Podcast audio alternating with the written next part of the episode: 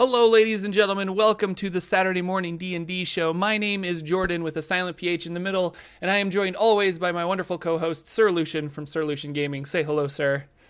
Hello, welcome everybody to another Saturday morning. It's gonna be a good one. It is going to be a good one. Um, it is a hostful episode as we have no guest, but it is it is full of hosts. Um, Yeah. And yeah, we have not a lot of D and D news to talk about, like in the news. But we both played a bunch of games this week, um, so we'll have that to talk about, which should be really good. And I saw. Oh, I should talk about this little banter beforehand. I went and saw Ready Player One yesterday.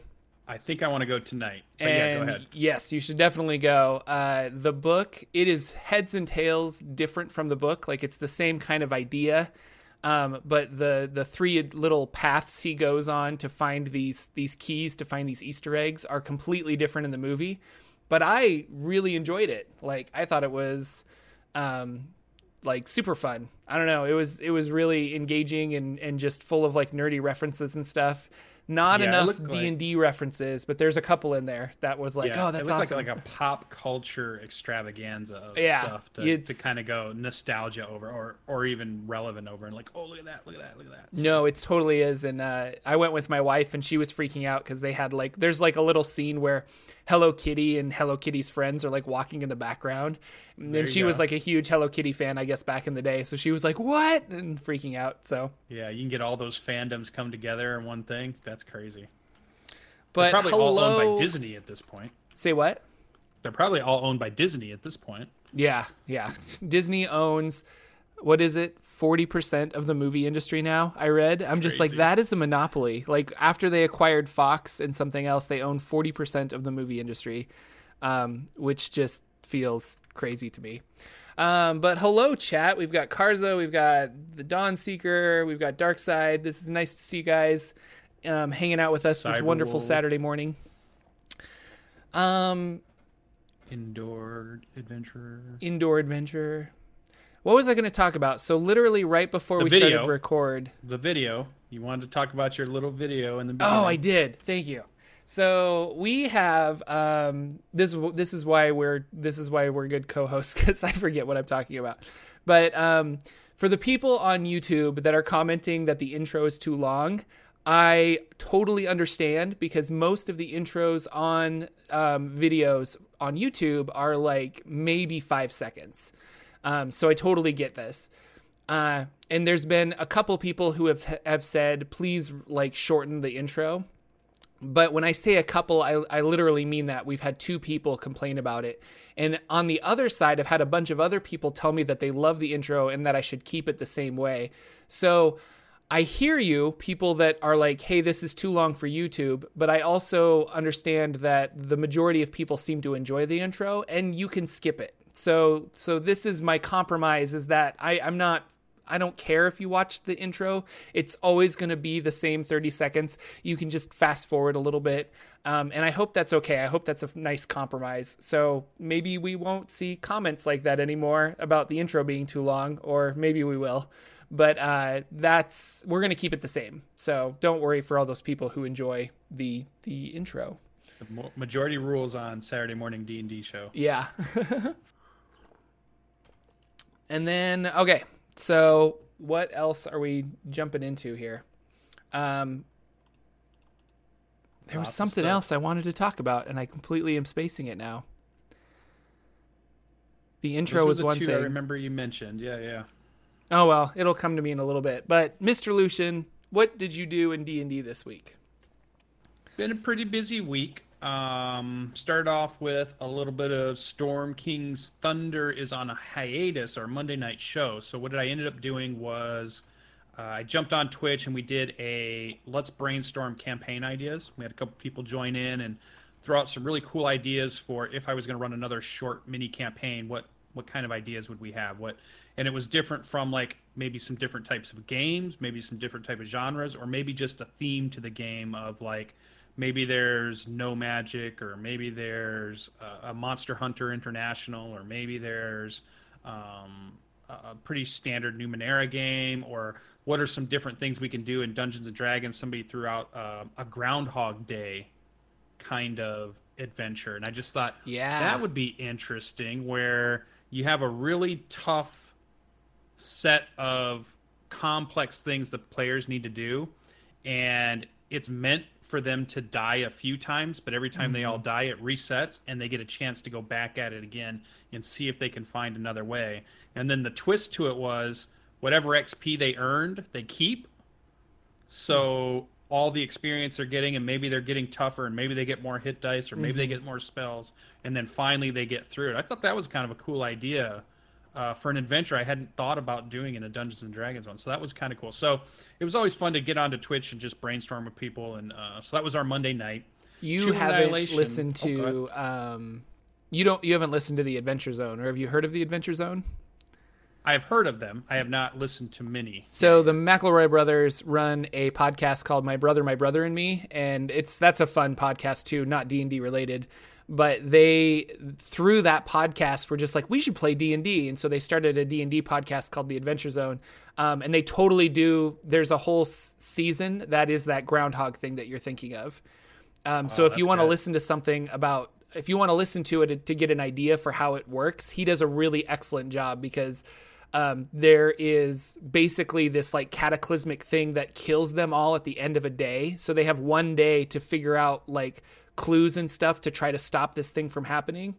Um, and then and then they die and then they respawn and they have they're at the beginning of the day and they have to do it again. And so the whole adventure was them trying to stop this like cataclysmic thing from happening. Um, That's super cool. It was really clever and really cool and and just to like assure you or like point out i guess like it can it can be done and i think it's a really awesome thing to do. So the only reason i've never tried it in one of my games is that all of my players listen to the mcelroy brothers and the adventure zone so it would be kind of like oh you're ripping off them jordan. But if you have like new players who don't then that's really clever. Yeah yeah i like it. I, I think i want to tackle it at some point so that's pretty good uh, I did see Karza asked a question in there before it gets too far off. He's talking about uh, his group is approaching the final fight in Rise of Tiamat, super big battle and such. Any advice DMing those big end of campaign scenarios?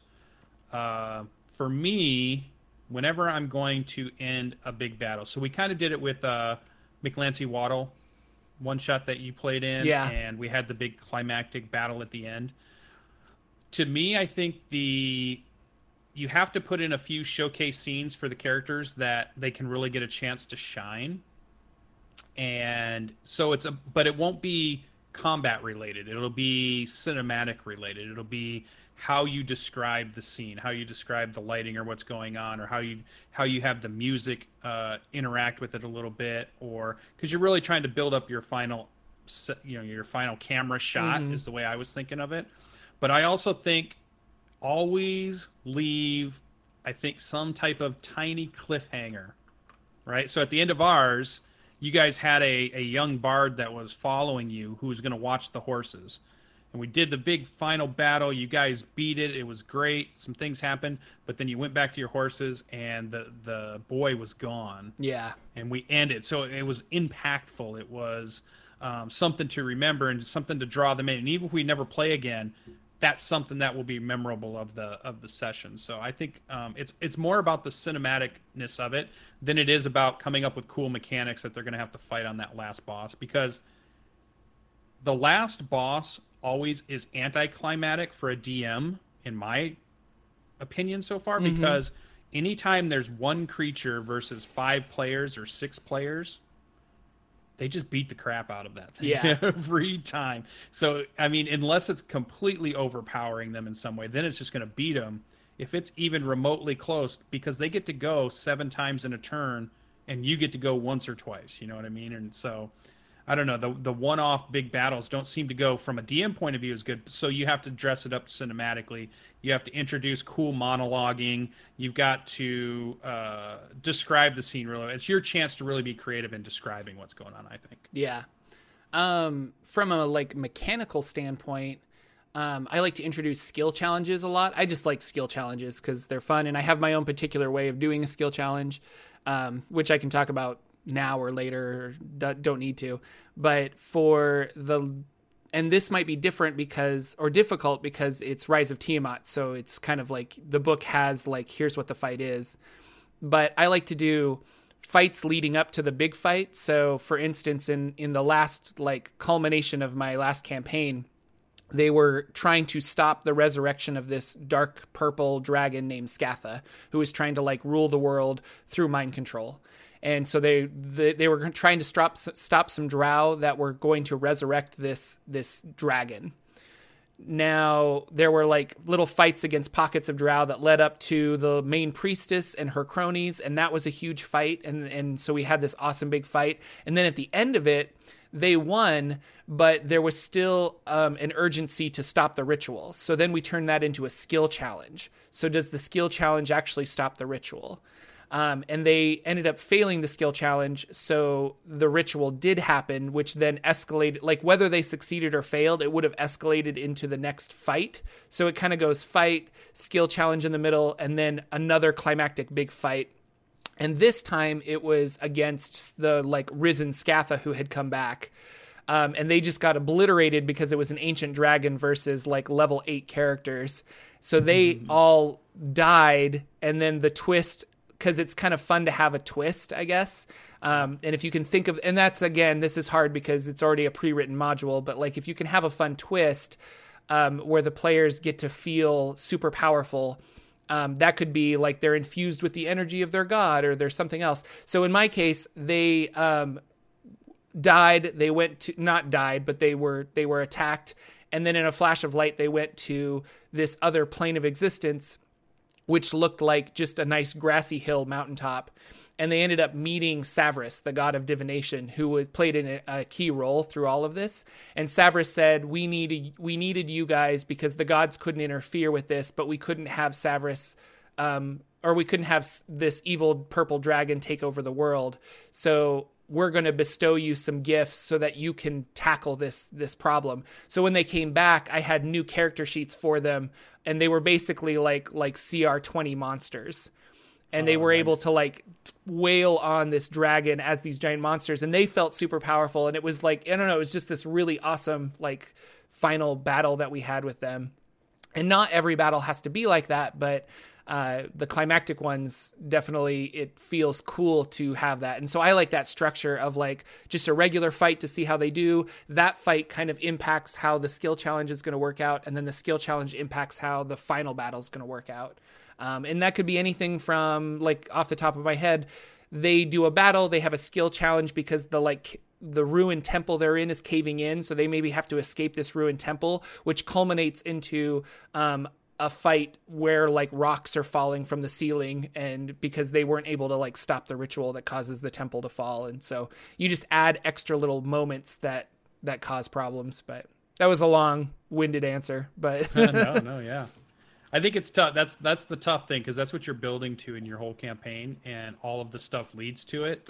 So there's probably never going to be one right way to do anything, no. but there's probably lots of right ways, and there's lots of okay ways, and very, you're going to find very few wrong ways. But yeah, um, there it's tough to. That's a tough one to do, I think. And don't don't uh. I think it's okay if it does feel a little anticlimactic because that's hard. Like it's just hard, and not every final battle is going to be like, "Whoa, this was amazing!" Like it could just be that they the dice rolled in their favor and they're whatever. But I don't know. Another thing is you could fudge some dice and just kind of make it so they get a couple natural twenties to make the yeah. the stakes a little higher.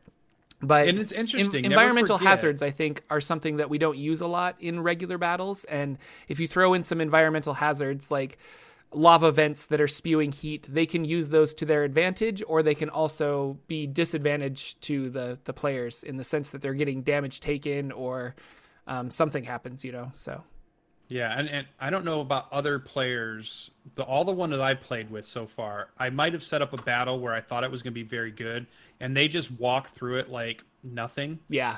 And when I talked to them about it, they still liked the battle. Like they loved it. I didn't at all because I felt like, oh, it wasn't even a challenge for them. They didn't even get sweat. I don't even think I heard any of them. Mm-hmm. But when I'm talking to them two or three days after, they love the battle.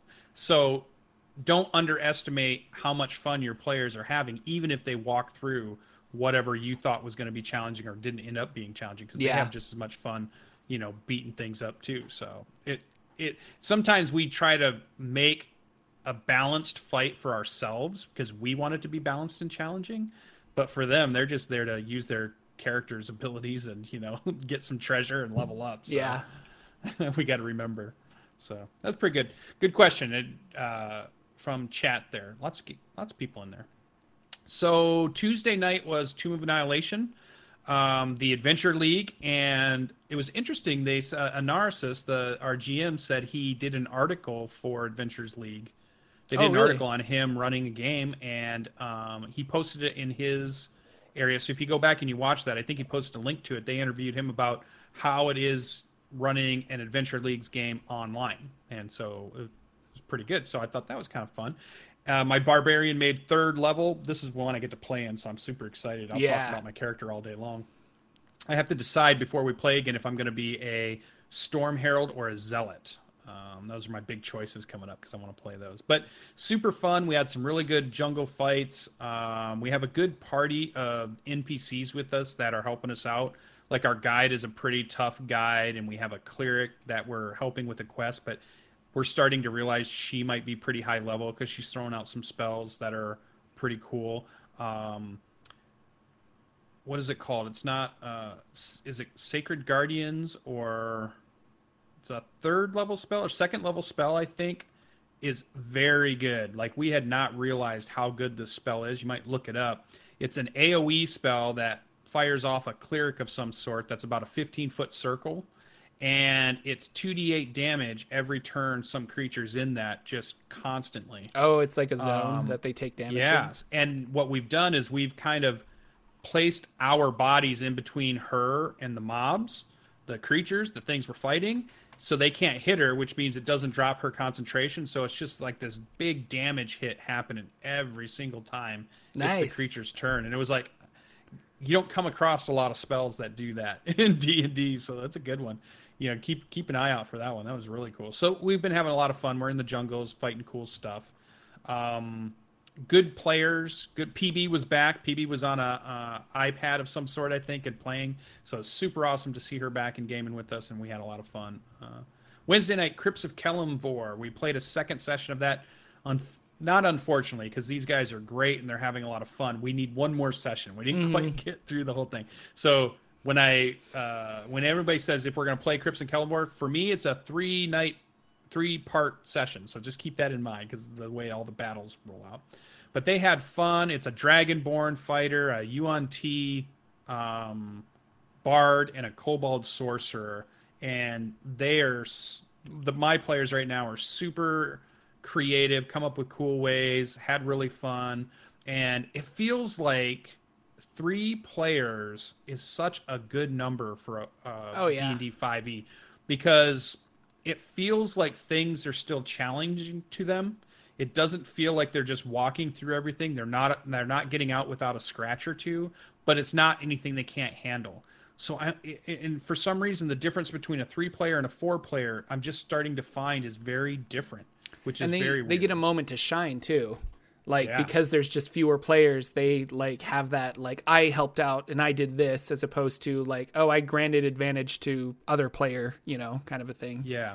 Combat feels more fluid, goes by a little quicker because you don't have so many things going on, um, and you can really focus on it. So I'm, I don't know, I'm liking small size parties for D and D 5e right now because I've done six and seven at this point, size for Storm King's Thunder, and man, when you do a battle with seven players in in D and D 5e and they're fifth level.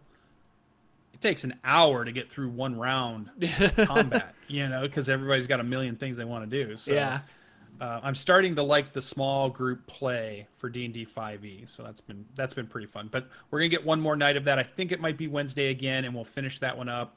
They're good. They've all got voices. They're all creative. They've got mega background. They've been typing in Discord about their background and how they fight for three weeks now, and I'm just like, these guys are into their characters, which is super fun because when you have that enthusiasm, yeah at your table, your job is a hundred times easier when they're that into their character. You know, so it's so good.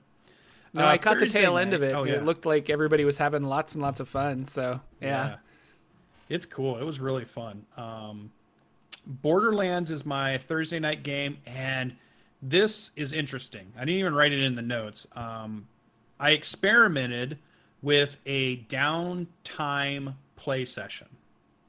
So they've made it back to camp, and I told them they had just raised up a level while they were out at you know out adventuring. And I told them they could have their hit dice while they were out adventuring, but the only way they could get their abilities or spells or new powers or new whatever is they had to be back at town, right? So they immediately beat feet back to town because mm-hmm. they wanted all their new stuff.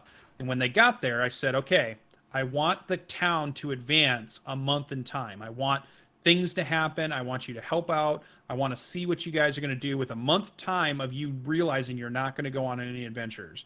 There's nothing going on in town that you need to investigate or none of that stuff. Pure downtime session. And it worked really well. Like each of the characters found things they could do that would either help people that are there. So, like, they built the wall around the camp that they didn't have before. So that got finished.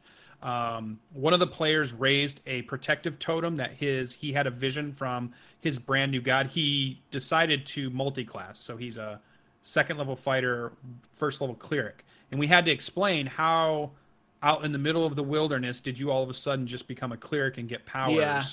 in a day, right? So, but we've been building up to it, and it's it finally came out that um, he has the powers he's been granted. He's raised this totem up and they built it and it's a protector of this camp that they have to keep things up. And then we had other people doing stuff. They were investigating how to create poison. Some people made potions.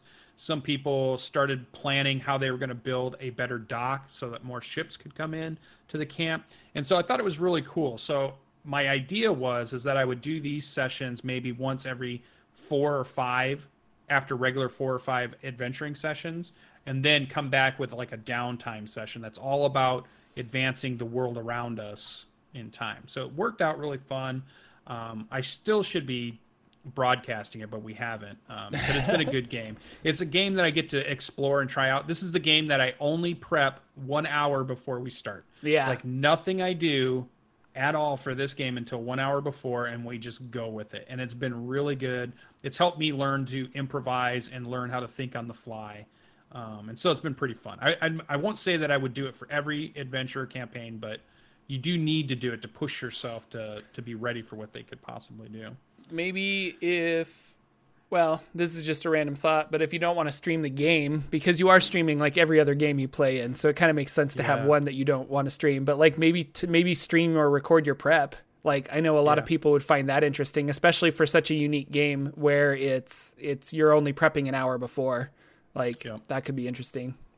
Yeah, that's a good idea. I think eventually I'm going to talk these guys into letting me broadcast it because I think it's going to work out. And I think it might be maybe my podcast version because I've been thinking about I want to do one that's non-video, yeah, and is meant for podcasts. So we go out of our way a little bit to say, oh, I rolled a 17 and I got a plus three for this bonus. That gives me a 20. So that people are listening understand why it's not just like, okay, I rolled dice they can't see the screen, so they don't know necessarily what you rolled if they're just listening to it, right? Yeah. So I was thinking about doing one because again, I'm always experimenting with campaigns and how to run them and how to do mm-hmm. things. And I think this one might be the one where I experiment. What is it like to run a podcast campaign where it's just voice, everything is about listening, nothing's about visual anything, you know? Yeah. So I think that'll be pretty fun. And then my final thing, as I've taken up a whole bunch of time, uh, last night I went to Marmalade Dog 23. That's at Western Michigan University, holding their gaming convention, and I volunteered to run a game of Masks, the oh, new cool. generation. We had Graybeard showed up and played, sat down next to me and played, but then we had three, no, four people I'd never met.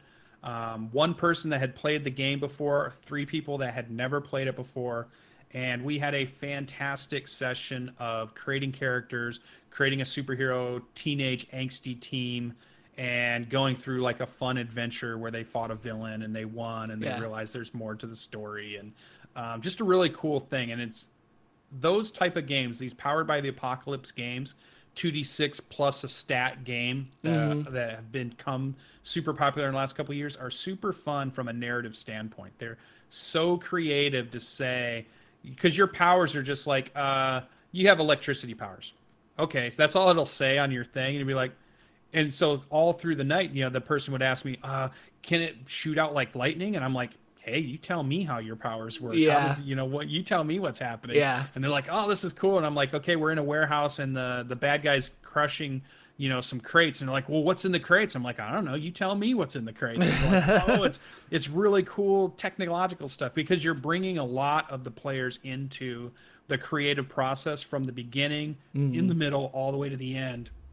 So it becomes a storyline that we all have agency in. Mm-hmm. I like to use that word recently, and we all have uh, like a horse in the race almost of we want it to be a good story and it's not just the dm saying this is what's happening you know the players get to jump into so it's a little bit more freewheeling it's a little bit harder for somebody who comes from a structured rpg because i, I could tell one of the players looked like a very solid d&d player maybe had played no other game and they're looking at their character sheet thinking like well where's all my actions? Where's yeah. all my spells? Yeah. where's all my abilities? And in in powered by apocalypse games it's more about kind of making up stuff on the fly. Mm-hmm. you don't have to have a set move you know? You don't have to say oh i'm going to use my combat action and then i'm going to use my second wind and i'm going to do this. It's not like that at all. It's it's just being narrative in, in the fights and it's super fun so i liked it uh, when we're done with today's show i'm driving back over and i'm going to get a whole bunch more gaming in today see what i can get in i might try to play or i might offer to to run something else so today's our show, and then tomorrow night, uh, interview with CJ from nice. Don't Stop Thinking. Great YouTube channel if you're brand new to Dungeons and Dragons and you want to know about classes or how to play, or if you're brand new to GMing, he's done some GMing stuff too, uh, and he has a creative videos. He does animation uh, for his videos, and they look really good. He's a really creative guy, and definitely check out his channel. So it's Don't Stop Thinking on YouTube, and we're gonna get to interview him uh, tomorrow night. Sweet. And that has been my week. yeah. Speaking of uh, the mask game where you're powered by apocalypse and making kind of uh, rather than like looking at your your sheet and being like, okay, I've got like attack A or attack B, and I just have to choose between the two of them, and that is kind of like what D and D is, and I like D and D because of that. Um, but these more like narrative driven systems are interesting, much like Numenera which brings me into the Numenera game that I played on nice Monday. Segue. Um, it was a really combat heavy game, and Numenera is interesting in combat because, uh, and I the way I phrased this, I think I was writing down because I wanted to make sure I get it correctly. But like the the in Dungeons and Dragons, uh, if you use your action for not an attack, you can often feel like you wasted your action. So let's say, for example, uh, in the Numenera game, uh, our party got split up. Um, Silica decided to go off by herself and got you know in a hole full of a bunch of um, she like fell down a, a, passageway into this like cavernous region and it was full of a whole bunch of like weird egg sacs and these weird slugs were coming out of these egg sacs and it turns out that they're these parasitic uh, mind control slugs. So they're trying to like latch onto your spinal cord so that they can control you. And it is jumping at her and she's trying to fend it off. Meanwhile, we're looking for her. We ended up finding her and we went down into the caverns and combat breaks out because there's all these slugs around here. Well, one of the slugs attacked one of our other party members, and I used my entire action to pull the slug off of him before it could do that. Like I had to rip this thing off of his flesh and like toss it aside.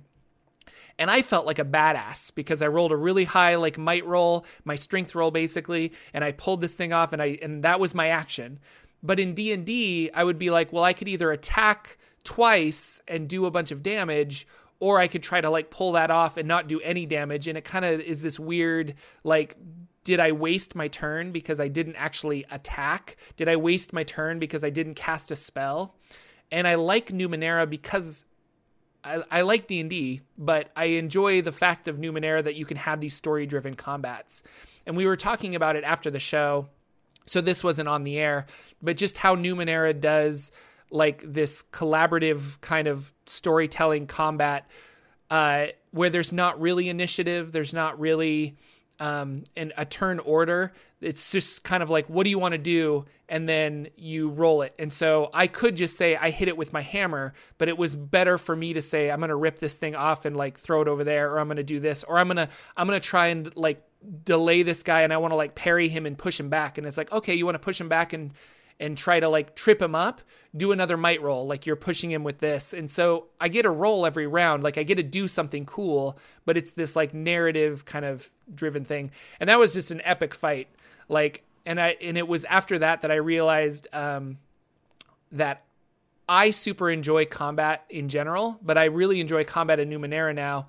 But our GM, Mike, he was like not really into combat that much. He's like Numenera is fun for combat, but it's not it's not a combat driven game, so we don't do it as much. Um, whereas like a game of D and D, you have to have some kind of combat in the night. I mean, you don't have to, but like it's it's kind of like it would be hard to do a campaign without yeah, it. Yeah, and so like a typical night of D and D will have two or three fights for me. Um, Yeah. but a typical game of Numenera, we've gone whole sessions without having any combat. Um, but I really like the combat.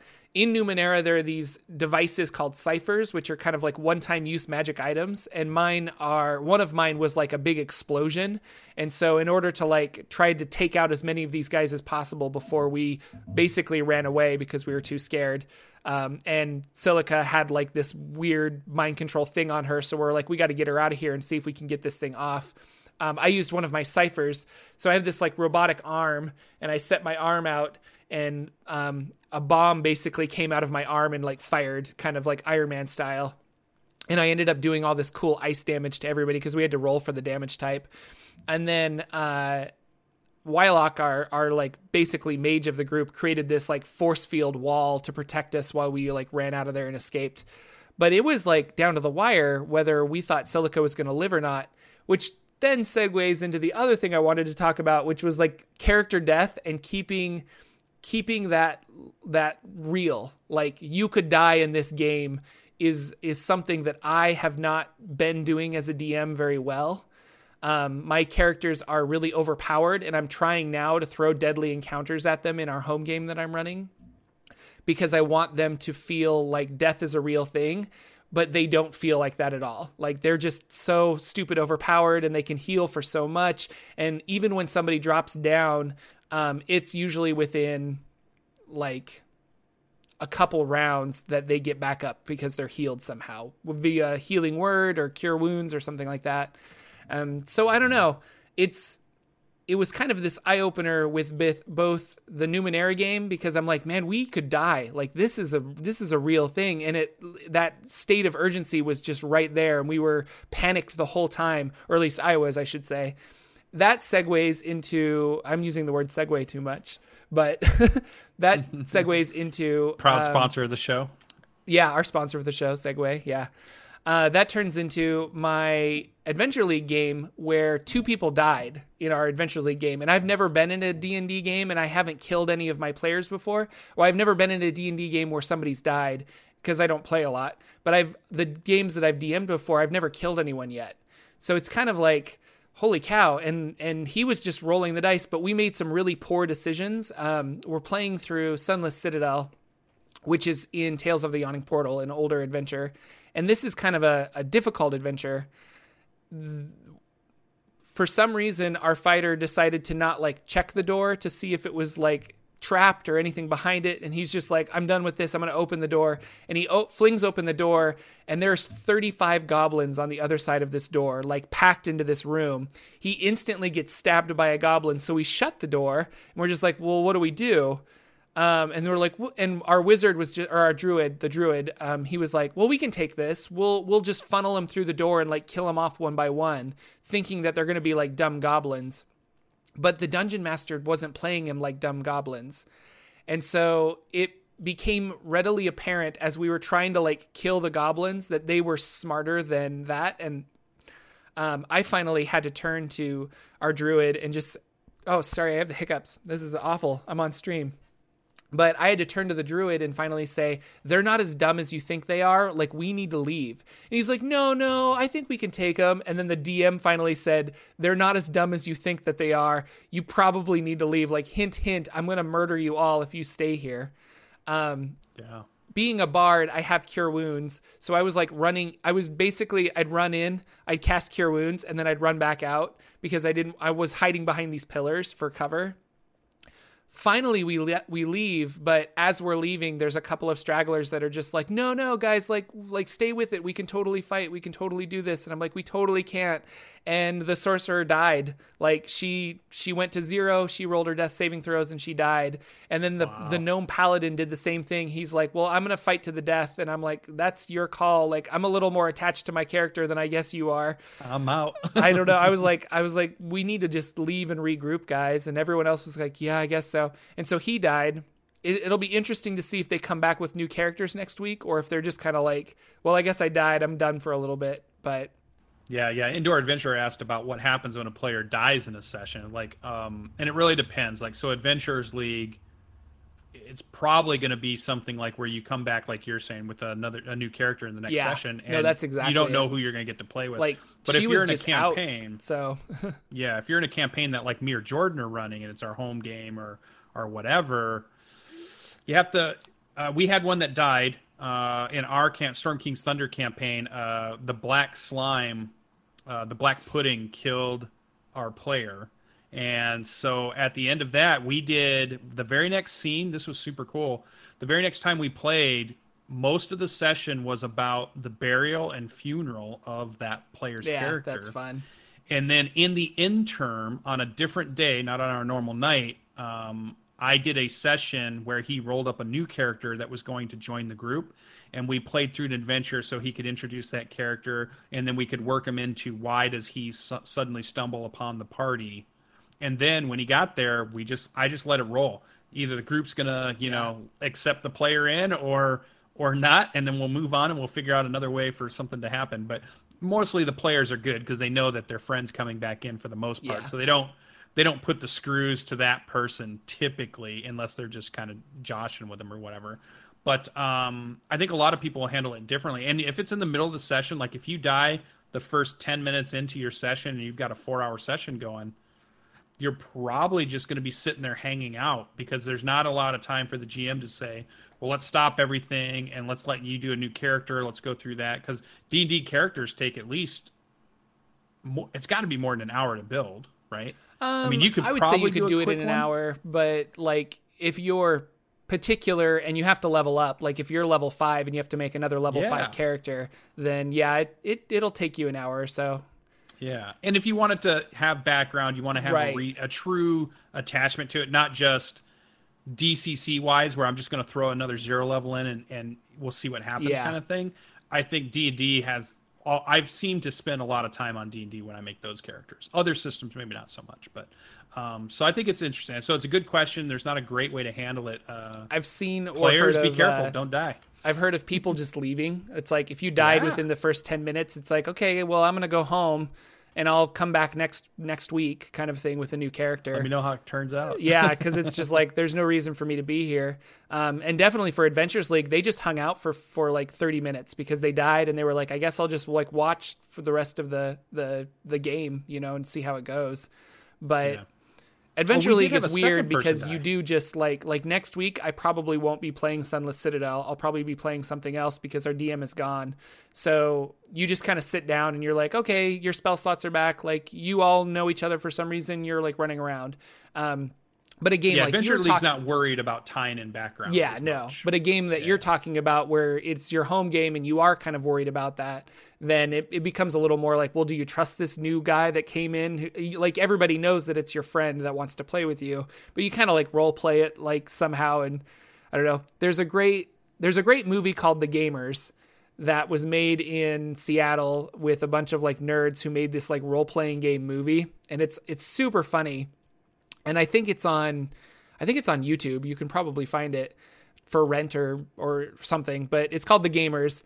And one of the characters in that movie dies, and then they like find a new character. It's like, oh, is this your new character? And they're like, yeah. And they walk up to him, and he's just like, I would like to join you. And the other player party members go, you seem trustworthy. Join us. And it it's like I remember thinking like, isn't that how it goes though? Like, you know, you want your yeah. friend to play with you, so you're kind of just like, well, yeah, you can come with us because let's just go back to the story. Like, this is your new yeah. character. We get it. So yeah, when, and I was bringing in new play. It's the same thing as if you bring a new player into your game, right? Like, say somebody schedule no longer works, so you have to kind of write their character out of the story. Yeah, and maybe they're not dead, but they're gone, and now you found another person that's going. Okay, he, they're going to take the seat. Well, you still got to bring that character in too, and if you if it's important to have a, a good storyline, if that's what you're trying to do with your campaign, then that becomes much more of a, a job for you as a GM. Whereas if storyline's not as big a deal for you and it's just about action combat and, and dungeon delving and that we don't really care about that then it's not such a hard thing for you so you set up how difficult it is going to be for you because yeah. if you put emphasis on story then you've got to do a lot like i did extra sessions to bring our new characters in um, for the storm king's thunder one because we've had lots of people come in and out of that game and we had to figure out well, why is this person here now and why is this person mm. gone and how did the new person get here? We've had one resurrection. They were high enough level that their bard had died in a battle and one of the NPCs felt bad and offered to pay for the resurrection. So they took the body to the next town, paid and had it resurrected. Because in Dungeons and Dragons, the reality is, I think a resurrection is like five thousand gold pieces or something like that. It's not. I don't know off the top of my terrible. head, but it's expensive. yeah, it's not terrible if you're fifth level and past. Yeah. Like before that, unattainable. But the moment you hit fifth level and past, all of a sudden, resurrection's a very easy thing to acquire, um, and you can move on that way too. Yeah. So. Isn't the path of the zealot barbarian? Don't they get to like resurrect for free? Isn't that? Yeah. Oh, you're muted, I think. Oh yeah, no material yeah. cost. They can just do yep. it. That's one. Yep. Yeah, and they're doing so, like divine power uh, on their strikes. It's mm-hmm. going to be good. and this kind of like bringing this full circle back to our that original question that we got um, about how can you make that final battle more intense or more cinematic. Um, definitely kill somebody like drop them down to zero. Like maybe you're and i'm just thinking back to when i was playing tomb of horrors and tomb of horrors is obviously like super difficult and meant meant to just kill the players. But like the level of panic and urgency with my players when i dropped f- like three of the five of them all at once um, through one ability that the lich had uh, they were just like, "Are you what? What do we do?" And it's like, "Yep, you're all down. Like, drink your healing potions. What are you gonna do now?" Kind of a thing. Um, yeah. Maybe your big bad evil guy has a um, like power word kill, and the players don't know how often he can do this, but maybe he can only do it once, or you re-roll it on a on a one d six on a six, he can cast it again, kind of a thing. But like starting off that fight with, oh, you're like the full hit point fighter, like roll a constitution saving throw. Now you're either at half your hit points or you're at zero. Like that would yeah. be that would be intense. And just give, make I'll up a spell a like one. that you know? You want to panic your party right? This this one threw my party into the biggest panic i've ever seen. Yeah. They were they were tracking down something that had killed a ranger in the forest i think and so somebody had followed some tracks and they went to a cave and they're all big bad tough adventurers and they thought, oh, it's probably going to be something like an owl bear or some creature. Mm-hmm. You know, it'll mm-hmm. be it'll be bad. But so we're going to go in the cave, and they all lined up in that cave entrance, and that's when the oni, which is a form of a giant, hit them with cone of cold, and all of them took a huge hit from damage immediately every one of them and all of a sudden they scattered like mice and one ran away and ran up a tree the others didn't want to be next to anybody else and the oni then turned himself invisible and started stalking the players because the minute you hit them with an aoe they scatter so mm-hmm. then he was he was invisible he would pop out and hit somebody who was scattered they were so freaked out the whole time in that whole yeah. battle. And and really they weren't in a ton of danger because he didn't really have much right. else he was going to be able to do. But I've never seen them panic and play their characters so poorly. Like they were in literal panic. Their heads, they couldn't figure out what to do, and they were making really bad choices, and I was loving it. And it was just a really good session. So hit them with a big AOE yeah. of some sort where it doesn't kill them, but all of a sudden it's like four or five dice of damage of some sort. Man, they just freak out. no, it's the same thing with uh, the one shot that I wrote like they they fight a dragon at the end and this and all of my players when I ran it they were in this nice little like funnel shaped cone. And so I did my like cone of fire and it hit all of them. And they were like maybe we shouldn't have been uh, in that marching order like that. And i'm like that was your call. Like you guys walked in like this. So but you're right. Yeah. and then they did. They scattered because everybody took what was it like 3d8 damage or something ridiculous. And so most of yeah. them were were were down anywhere from 60 to 70% of their hit points you know? So yep. It's fun. But overall i i'm having a lot of fun with adventure league. Like it's now I'm kind of in a consistent group, and although that's going to change next week because our DM just said that he's not going to be there the next two weeks, but I, I'm seeing the the the fun of it. If you can get in a consistent group and kind of play with the same people, um, there's like three people at my table that I really really enjoy, and they're just fun players. They haven't played D and D before. I think I was talking about this with you off camera last week, where I was just like I should just volunteer to run a game for you guys because they were kind of like they don't really know how to play and they came to Adventures League because they like the idea of D&D but they don't know where to go to like find it. And I was like, I should run a game for you guys, so that would be fun. I'm I'm in that space now that when I when I bump into people that say, "Hey, I haven't played D&D before, but I've been hearing about it or been thinking yeah. about wanting to do it." I'm like I it's impossible for me to not say to them, "Oh, let me run a game for you." I'll, I'll run a game for you. Let, us play some. Yeah. D&D. Like anybody that's new and wants to play, and they tell me it's like I, I'm irresistible, and I can't not run a game for them because I love it. They're they're the best players ever. Are the new ones that have just started hearing about it, and it's just I, I'm I'm just having a great time. Like your uh, your uh, Crypts of Kelemvor. We were just talking about yeah. the the lady that's playing in that with you. Like she was just really excited yeah. about playing D and D, and it's been a fun experience for you and her. So yeah, definitely, it, it's so good, and it's just introducing games to people is fun. You know, like when yeah. you have it. And, and my question was for Adventure League, when are we going to see or hear about the Jordan running the Adventure League game? I know. Well, they're they're good on DMs right now but um, I was gonna I was gonna go in because you have to do a background check, I guess, in order to be a DM for Adventures League, which is no big oh, deal. Oh, right. Like you I'll pass a background check, but like the DMs are interacting with kids and things like that, so I'm sure that Wizards of the Coast has that safety net there just to make sure that they don't get the super weirdos uh, trying to be like, well, I'm gonna run a game and then I'm gonna like hit on this girl or something. And it's like, no, you have to be a little more professional if you're gonna be a DM. But um, one of the guys that I was playing with, he took the plunge. He was just like, no, they were they needed DM, so I like volunteered to be a DM, and I'm like, oh, cool. Um, and I should do the same, but I honestly don't get to play that much, and so it's been fun to have at least I can play in Adventures League. You know, like I can run these other games and I can do that. And I don't, I say I don't get to play much, but I'm playing Numenera and Adventures League now. But like before, I was always running games, and so it's kind of fun to just like I like my Bard. I, am leveling up my Bard. Although I, I said this on Twitter, I lost my Bard Mini. I think I left it at Adventures oh, yeah, League, and I'm like, that. it's probably gone forever now. So we went to the game store yesterday, and I bought a new Mini so that I can like whatever. And um, I'm gonna try and use some of my wife's acrylic paints and see if I can't like learn how to paint minis. I'm gonna watch some YouTube videos. That's my next my next D&D expanding my hobby of D&D. I'm going to try and get into this whole like miniature painting thing that people do. nice, nice. It's fun. Um this was a question I also had about like I I, I haven't asked my game store, but on the night they run Adventure League, is that the only night they run Adventure League? Is there a certain night at your game store that you're going to? It's only one night a week. It's only one night a week, yeah. And usually it's Wednesdays, um, but the game store can decide when they want to run it. So my game store runs it on Thursdays, actually. So and do they let people run games that are not Adventure League on that night? Um, I don't know about that night, but I know in general they let people run games. Like I think you have to reserve the table and you might have to buy so many like packs of magic cards or something in order to allow them to be like, okay, if everybody spends five dollars, we'll let you have this table for four hours, kind of a thing.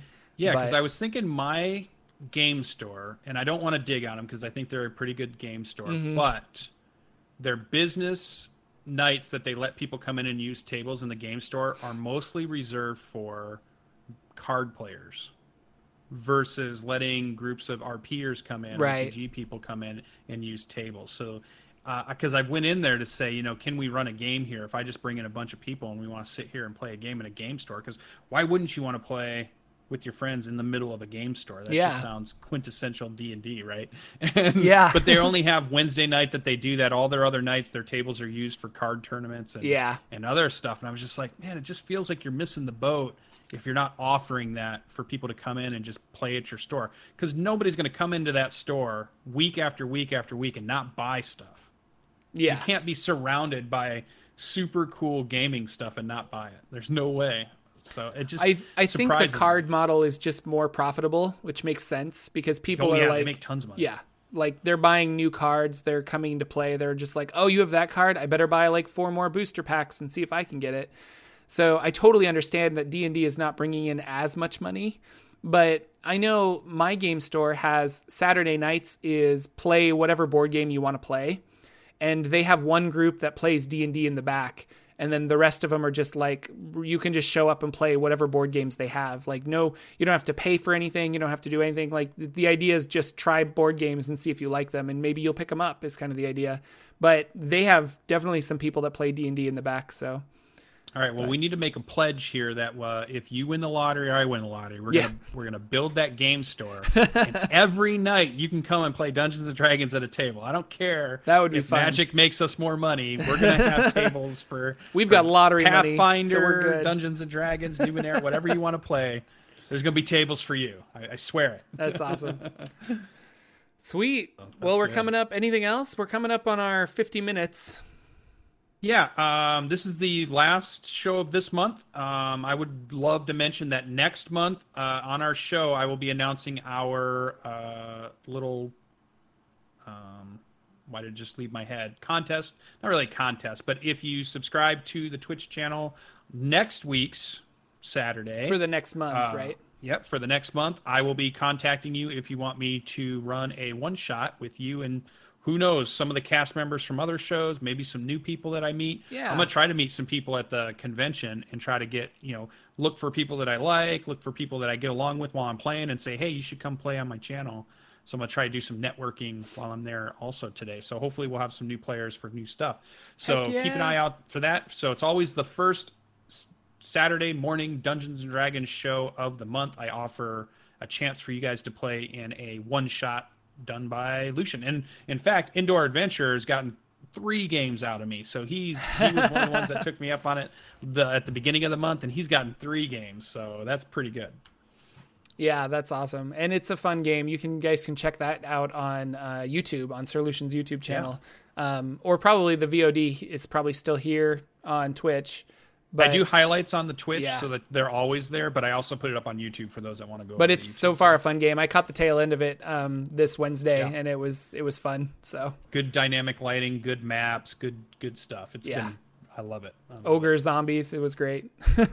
zombie. Rage zombie. Yeah, yeah. Thank you guys so much for coming out. The chat was especially awesome today. Um, I see we have a grip of the green here and Cyberwolf. It's always fun to see you. So thank you guys so much for coming in. And Indoor Adventurer, you're awesome. And I should say, you guys, I should find a link to it. But um, Indoor Adventure, I've been going to your uh, YouTube channel, and you make some. You've only made like two or three videos, I think now, but like they're really, really awesome.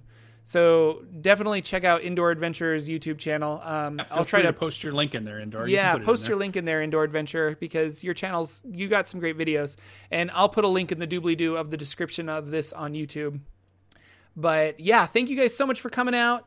Um, I don't know, Jordan. There, there's lots of people in chat. We should just keep going for a little. little yeah, longer. I've I got I have errands to like, run though. gotta I, feel really Oh, you bad. got a game tonight. You didn't even talk about it. You have a game tonight. I do, yeah. I have a game tonight, um, and they are going to explore Yuan-Ti Temple. Um, so we're rescheduling because tomorrow is Easter and both April Fools, and I don't think they wanted to play on April Fools to see what I would throw at them.